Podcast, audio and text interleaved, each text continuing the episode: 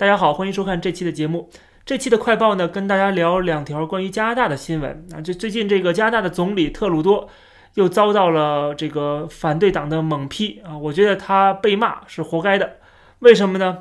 是在国会里边啊，有这个反对党的议员在质问啊，说这个关于加拿大的国家安全问题。加拿大的这个国家实验室之前老出事儿，之前是有华裔的研究员被解职啊，因为他把这个。病毒的样本啊，跟这个中国啊，这个进行了这种啊非法的或者说这种违规的这种操作，所以说呢，他被解职，这是一件事情啊。就是说，到底这里边是发生了什么？他把一些研究的一些数据啊、成果啊送到中国的实验室，好像还是这个武汉的病毒实验室啊，病毒研究所。那这里边到底是怎么回事儿啊？跟这个疫情是不是有关系都不知道的。另外就是还有在这个国家研究室里边，居然会出现解放军的研究人员。啊，这到底怎么回事？加拿大的本地的科学家都很难进到这样的一个高级别的研究室，为什么这个里边会出现解放军的人员啊？这些都是一些疑问啊，就是不是说明加拿大的这个国家安全有漏洞？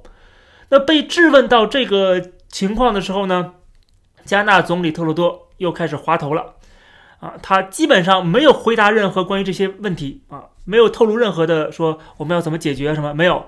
他话锋一转，突然开始讲说，呃，不要歧视亚裔的人士啊，我们要坚持反对什么种族主义，并且反对亚裔的这个种族歧视。他说这个话，就遭到了很多的反对党议员的猛烈的抨击啊。我们看到很多人都说，你什么意思啊？我现在问的也是关于国家安全的问题，跟中国这个不清不楚的关系的问题，你现在跟我扯什么种族歧视？跟我扯什么种族主义？这是完全两回事儿。你当然你不是不能够这个谴责种族主义，你当然不是不能够啊站出来啊这个捍卫亚裔的这个权利都没有问题。但是现在问题是别人在问你的是国家安全问题，是加拿大政府跟中国政府里边啊有什么这个往来啊？是不是值得怀疑？是不是应该好好的检讨？是这个问题。你现在突然给我扯亚裔的种族歧视？这是你故意把它混淆，好像我现在批评中国共产党，就是歧视亚洲人啊，就是歧视亚裔的这个种族主义。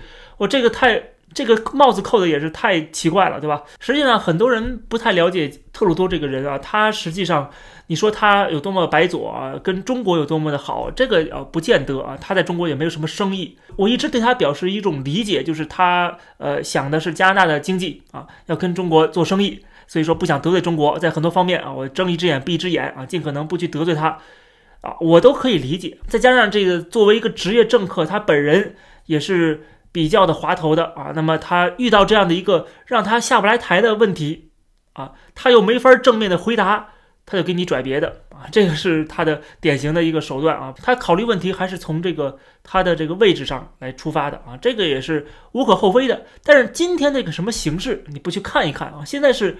中美对决啊，中国是现在成为全球最大的一个啊敌人啊，全球最大的一个威胁者的时候，你这时候加拿大还不好好的检讨，还不好好的清晰的去站队，你被骂那当然是应该的了，当然是活该的了，对吧？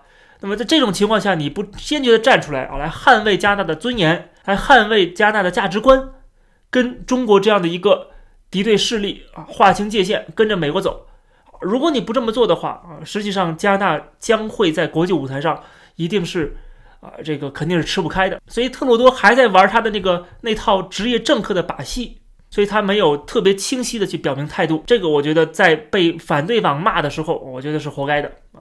当然了，我也对他表示某种程度的理解吧啊，因为毕竟是这个政客嘛，他要考虑到加拿大的。这些华人选民，因为很多华人选民、华人组织给他捐款的这些人啊，实际上都是亲共的。另外，他也考虑到加拿大的经济利益啊，跟中国的这种贸易的往来，并不是说我们未来不能够看到特鲁多坚决的去反对共产党，只不过他是需要被推着走的。比如说，最有意思的就是加拿大的跟中国关系一直都很好啊，即使在保守党上台的时候，跟中国关系也没有闹到那么僵，恰恰是最亲中国的。最亲共的这样的一个呃这个政客上台之后，反而加拿大跟中国的关系跌入谷底，你说有没有意思啊？这说明不是个人能够左右的啊，这是时势啊所造成的啊。所以说，呃，特鲁多再怎么喜欢中国也没有用。实际上，他真的喜欢中国吗？啊，我也是打个问号的啊，不一定。所以说，还是那句话，加拿大整体来讲还是会跟着美国走的，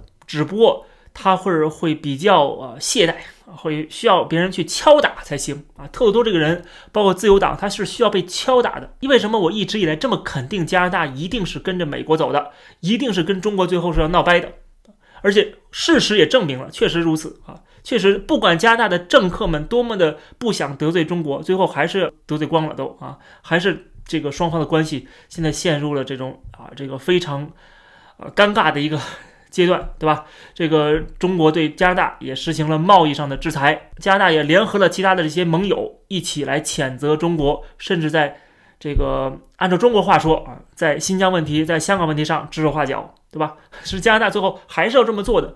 你昨晚都是要辱华的，你还不如早点辱华呢，对吧？还能占一个位置，还能在美国大哥面前啊，这个觉得哎，你是可靠的国家，你是可靠的盟友。当然了，加拿大就是因为跟中美国关系太密切了，挨着他也走不开，对吧？他这个不可能是分开的，所以说加拿大就有点有恃无恐。而澳大利亚为什么那么积极的去？反对共产党啊，跟中国去硬刚呢啊，就是因为澳大利亚跟美国的关系没有加拿大跟美国关系那么密切，它没有挨着，对吧？它更需要美国的保护啊，它对中国的威胁啊，更是这个身临其境的这种啊感触。所以说，你像日本也是这样，日本跟澳大利亚就联合起来了嘛，对吧？所以说呢，这个是有背景的，这有原因的，所以我们能够分析出来啊，为什么加拿大会比澳大利亚这个面对中国的时候更退一步啊？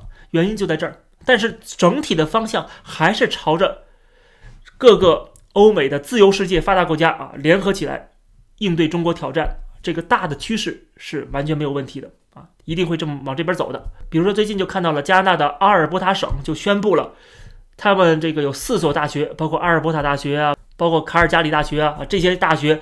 都要停止跟中国的合作项目。除了这些大学要跟中国停止合作以外，还要董事会提交一个啊九十天之内提交一个报告。这个报告里要写到啊，你们这个大学跟中共政府有任何的合作，有任何的协议，甚至和中国企业啊政府关系啊，全部都要解释清楚。而且加拿大的联邦部门啊，就是特鲁多旗下的管辖之下的联邦部门。也在私下里已经要求了加拿大的各个大学啊研究机构都要加强这个安全上面的这个评估。实际上这也是针对中国去的。所以说我们看到了，就是特鲁多政府啊，虽然表面上不是特别的啊愿意啊说一些比较啊这个硬碰硬的话，但是他私下动作还是朝着这个方向在走的，只不过会让我们觉得啊比较弱一点，比较慢一点啊，需要敲打一下。这期的快报就跟大家先聊到这儿，感谢大家收看，欢迎点击订阅这个频道，我们下期节目再见。